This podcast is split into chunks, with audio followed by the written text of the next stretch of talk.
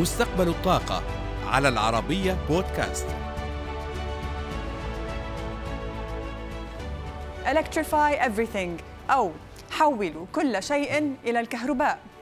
إنه الشعار الذي يسيطر على العالم بهدف خفض الانبعاثات الكربونية عالمياً. سيارات كهربائية، قطارات كهربائية، أجهزة تدفئة كهربائية، روبوتات كهربائية تشغل المصانع.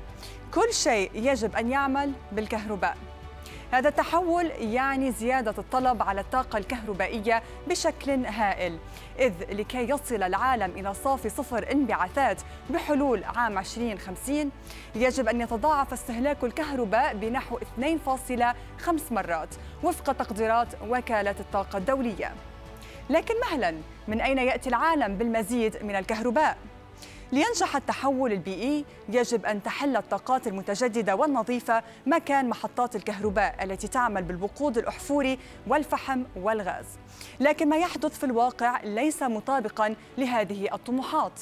أرقام مقلقة أوردها عنها تقرير وكالة الطاقة الدولية الأخير عن سوق الكهرباء العالمي. تكشف عن مأزق يواجه الجهود العالمية لخفض الانبعاثات الكربونية.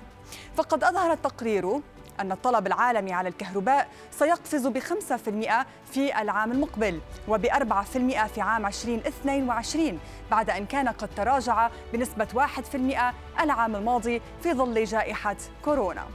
في المقابل توليد الكهرباء من الطاقات المتجددة ينمو بقوة لكن أقل بكثير من زيادة الطلب على الكهرباء إذ زاد بنسبة 7% العام الماضي وسيرتفع بنسبة 8% في عام 2021 وبأكثر من 6% في عام 2022 لكن بما أن الطاقة المتجددة تشكل نسبة ضئيلة من مزيج الطاقة العالمي فهذه الزيادة لا تغطي أكثر من نصف الاستهلاك الإضافي للكهرباء في عام 2021 و 2022 بينما تغطي محطات الكهرباء التي تعمل بالوقود الأحفوري 45% من الطلب الإضافي على الكهرباء في عام 2020 و40% في عام 22 فيما تأتي البقية من الطاقة النووية ومصادر أخرى. المفارقة أن توليد الكهرباء من المحطات العاملة بالفحم الحجري سيعود إلى الارتفاع بقوة. فبعد أن تراجع بنسبة 4.6% العام الماضي سيعود للارتفاع ب 5% هذا العام ليتجاوز مستويات ما قبل الجائحة وب 3% إضافية العام المقبل. النتيجة المقلقة أن الانبعاثات الكربونية من قطاع الكهرباء ستعود إلى الارتفاع بنسبة 3.5% العام هذا العام وبنسبة 2.5% العام المقبل بعد أن كانت قد تراجعت بنسبة 1% في عام 2019 وبنسبة 3.5% العام الماضي. هنا يظهر حجم المأزق فشعار Electrify Everything يعني حتى الآن على الأقل زيادة استهلاك الوقود بدلاً من تقليله. لمناقشة هذه الفجوة بين عملية التحول إلى الكهرباء والنمو في الطاقات المتجددة خلال العامين الحالي والمقبل قابلت كاسكاي ساداموري مدير أمن الطاقة وأسواقها في وكالة الطاقة الدولية. وسألته إن كان بالإمكان مواكبة الطلب المتنامي على الكهرباء من خلال تسريع الاستثمارات في الطاقات المتجددة. لنتابع. The electricity demand growth in 2021 نمو الطلب على الكهرباء في 2021 و 2022 مرتفع بشكل استثنائي إذ سيزيد بأكثر من ألف تيراوات ساعة هذا العام وبنحو ألف تيراوات ساعة العام المقبل. وهذان الرقمان يشملان كل قطاعات توليد الكهرباء. هذا الارتفاع ناجم عن ارتداد الاقتصاد العالمي بعد الركود في 2020 نتيجة لجائحة كورونا. نتيجة لذلك وفيما سجلت الطاقات المتجددة نموا قياسيا في 2020 على الرغم من الركود العالمي لم يكن هذا النمو كافيا لتعويض النمو الاستثنائي للطلب على الكهرباء.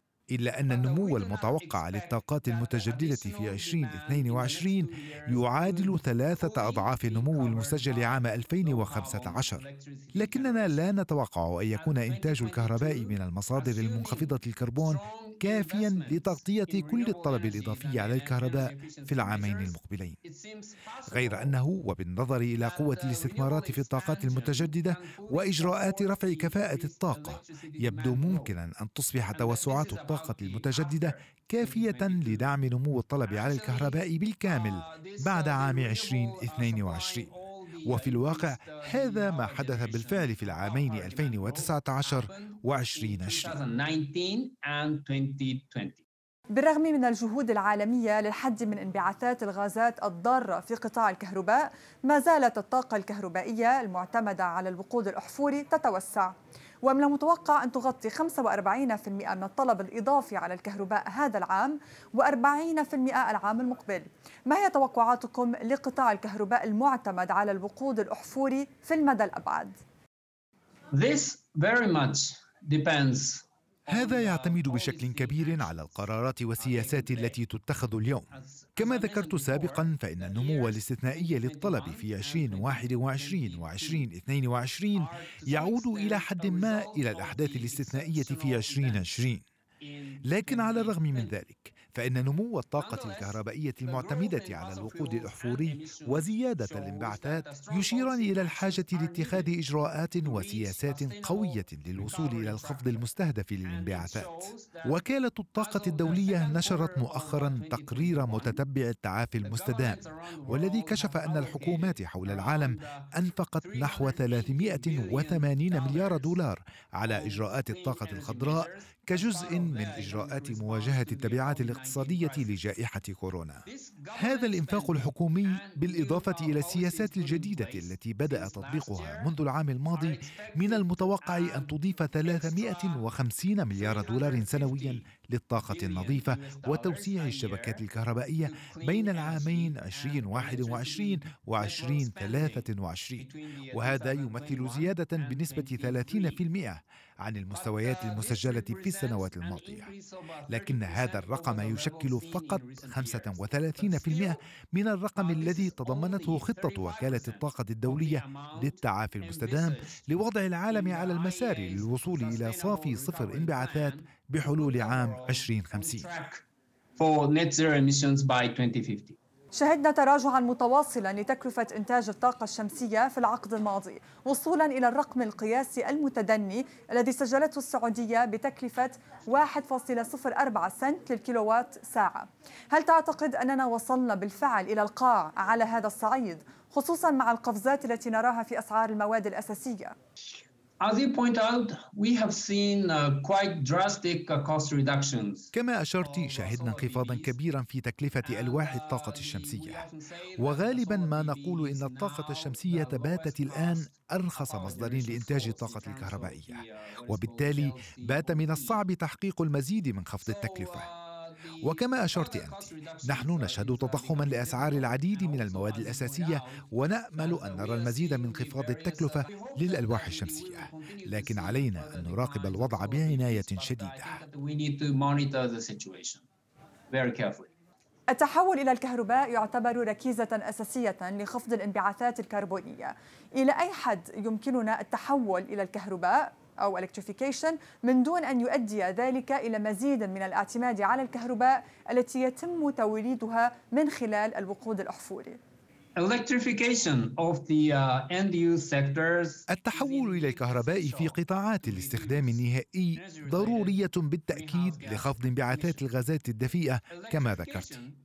الكهرباء يمكنها أن تخفض الانبعاثات حتى مع استخدام الوقود الأحفوري في توليد الكهرباء لأن الانبعاثات التي يتم خفضها في قطاعات الاستهلاك النهائي الذي يتحول إلى الكهرباء أكبر من أي زيادة للانبعاثات في عملية توليد الكهرباء. مع ذلك لا بد لعملية الكهرباء أو التحول إلى الكهرباء أن تترافق مع إجراءات لرفع كفاءة الطاقة وأيضا مع النمو القوي للطاقات المتجددة. لذلك فإن كهرباء قطاعات الاستخدام النهائي وخفض الانبعاثات الكربونية في مزيج إنتاج الكهرباء يجب أن يسير بالتوازي. Proceed in parallel. وفقا لسيناريو وكالة الطاقة الدولية للوصول إلى صافي صفر انبعاثات بحلول عام 2050 لابد من انخفاض توليد الكهرباء من الفحم الحجري بأكثر من 6% سنوياً لكن ما حدث في الواقع أن كهرباء الفحم تتجه للنمو ب 5% هذا العام لتتجاوز مستويات ما قبل جائحة كورونا ما هي توقعاتكم للكهرباء المستندة إلى الفحم؟ So more policy measures are needed to reach a path لابد من مزيد من الإجراءات للوصول إلى مسار قابل للمقارنة مع صافي صفر انبعاثات على الرغم من أن العامين 2021 و 2022 هما عامان استثنائيان إلا أن الإجراءات والسياسات الراهنة ليست كافية للوصول إلى مسار يوصل إلى صافي صفر انبعاثات في السنوات القليلة المقبلة. فوفقا لسيناريو صافي صفر انبعاثات الذي وضعته وكالة الطاقة الدولية نحتاج إلى مضاعفة الاستثمارات في الطاقة الشمسية وطاقة الرياح أربع مرات مقارنة بالمستويات الحالية بحلول عام 2030 ومع تسارع قوي في الدول الناشئة والنامية بشكل خاص. وعلاوة على ذلك لابد من بناء محفظة أقوى من الكهرباء المنخفضة الانبعاثات بما في ذلك الطاقة الهيدروليكية وهي العملاق المنسي والطاقة النووية. وكلا هذين النوعين من الطاقة يجب أن يتضاعف بحلول عام 2050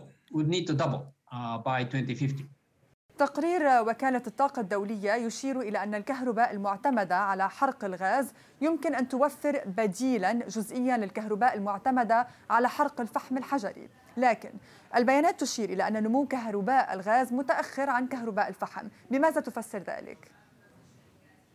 Indeed, uh, while we expect بالتأكيد فيما نتوقع أن تنمو الكهرباء المستندة إلى الفحم بنسبة 5% في 2021 وبنسبة 3% إضافية في 2022 لا نتوقع نمو الكهرباء المستندة إلى الغاز سوى بنسبة 1% هذا العام وبنحو 2% في 2022 نمو الغاز متأخر عن الفحم في قطاع الكهرباء لكونه يلعب دورا أصغر في منطقة آسيا والمحيط الهادئ السريعه النمو.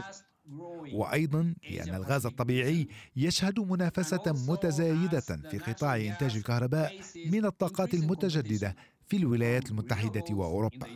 وأضيف إلى ذلك أن أسعار الغاز التي سجلت مستويات متدنية في 2020 عادت إلى الارتفاع في الأشهر الماضية وهذا يؤثر على تنافسية الغاز الطبيعي. شهد قطاع الكهرباء انقطاعات كبيرة عالميا خصوصا بسبب عوامل المناخ. وكاستجابة لذلك أطلقتم مؤشر السلامة لحوادث الكهرباء. كيف يساعد هذا المؤشر في تأمين استمرارية إمدادات الكهرباء؟ مقياس حوادث الكهرباء يقيس شدة الحوادث بناء على نسبة العملاء المتأثرين بالانقطاعات ومدة اضطراب الإمدادات. المقياس يساعد صناع السياسات لفهم تحديات الحفاظ على أمن إمدادات الطاقة بشكل أفضل. وقد كان المقياس الأعلى وفق هذا المؤشر لأزمة انقطاع الكهرباء في تكساس في فبراير الماضي والتي عانى منها المستخدمون لأربعة أيام. هذا المقياس يساعدنا في التتبع المنهجي للحوادث التي تؤثر على أمن إمدادات الكهرباء وتحليل أسبابها. في تقرير سوق الكهرباء نحلل العديد من الحوادث التي أثرت على أمن إمدادات الطاقة ومعظمها مرتبط إما بالبرودة الشديدة وإما بالحر الشديد. إضافة إلى ذلك العديد من الدول حول العالم شهدت جفافا شديدا ما أثر سلبا على إنتاج الكهرباء من الطاقة الهيدروليكية هذه الحوادث المتعلقة بالتطرف المناخي من المتوقع أن تتزايد ولا بد من مراقبتها بعناية وتحليلها لتطوير إجراءات للوقاية منها والاستجابة لها. مع ترقب العالم لقمة المناخ في غلاسكو نهاية أكتوبر ما هي النتائج الواقعية التي يمكن أن تنتهي إليها فيما يتعلق بالانبعاثات من قطاع الكهرباء؟ كما أفهم هناك الكثير من المفاوضات في الطريق إلى قمة المناخ وكل ما أستطيع قوله في هذه المرحلة أننا نأمل بصدق أن تحقق القمة تقدما جيدا في الجهود الدولية لتحقيق الأهداف المنصوص عليها في اتفاقية باريس للمناخ رغم الارتفاع في أسعار النفط الذي تجاوز 70 دولارا في الأشهر الماضية إلا أن ذلك لم يكن كافيا لإغراء العاملين في صناعة النفط الصخري بالولايات المتحدة لإحداث طفرة في السوق كنا قد شهدناها سابقا. فهل ذلك مؤقت؟ التقرير التالي والتفاصيل في وقت تنفست الشركات النفطية العالمية الصعداء مع ارتفاع أسعار النفط وتعافي الطلب على الخام بعد أكثر من عام من الإغلاقات الناجمة عن جائحة كورونا. يبقى السؤال الأكبر حول مستقبل قطاع النفط الصخري الأمريكي وما إذا كان سيتمكن من استعادة نمو الإنتاج أم أنه دخل أزمة طويلة الأجل. فشهية المستثمرين نحو ضخ استثمارات جديدة في قطاع النفط الصخري الأمريكي تراجعت كثيرا نتيجة لعدة عوامل. فبحسب تقرير لشركة ديلويت سجل قطاع النفط الصخري الأمريكي تدفقات نقدية سلبية صافية بقيمة 300 مليار دولار في العقد الماضي. ومحت خسائر القطاع رؤوس أموال مستثمرة بقيمة 450 مليار دولار في نفس الفترة فيما سجل إفلاس ما يصل إلى 190 شركة تعمل في القطاع منذ عام 2010 وعلى الرغم من عدم تحقيق القطاع ككل أي أرباح في هذا القطاع منذ أعوام إلى أنه تم تسجيل 122 شركة جديدة للنفط والغاز في العام 2016 و132 شركة في العام 2017 بحسب شركة بيكرينج للطاقة. لكن العام الماضي شهد انقلابا في ثقة المستثمرين فتراجع عدد الشركات الجديدة إلى 16 شركة فقط وانخفض إلى أربع فقط هذا العام. وعلى الرغم من ارتفاع أسعار النفط إلى مستويات 70 دولارا للبرميل أظهرت الأرقام الرسمية استمرار تراجع إنتاج النفط الصخري الأمريكي نتيجة لشح الاستثمارات. ففي منطقة باكن شيل بلاي الغنية بالنفط الصخري تراجع الإنتاج النفطي منها بأكثر من الربع ليصل إلى مليون برميل يوميا مقارنة بمليون ونصف المليون برميل يوميا قبل عامين. يأتي ذلك في وقت يصل متوسط تكلفة برميل النفط الصخري بين 40 و 55 دولارا للبرميل. ويبقى رهان شركات النفط الصخري على استقرار أسعار النفط على الأقل قرب المستويات السعرية الحالية لوقت طويل لإقناع المستثمرين بجدوى الاستثمار خصوصا مع بقاء الإنتاج الحالي متراجعا بأكثر من 15% من المستويات القياسية في يناير من العام الماضي فهل تكون أزمة النفط الصخري الأمريكي مجرد كبوة أم أنها أكثر من ذلك؟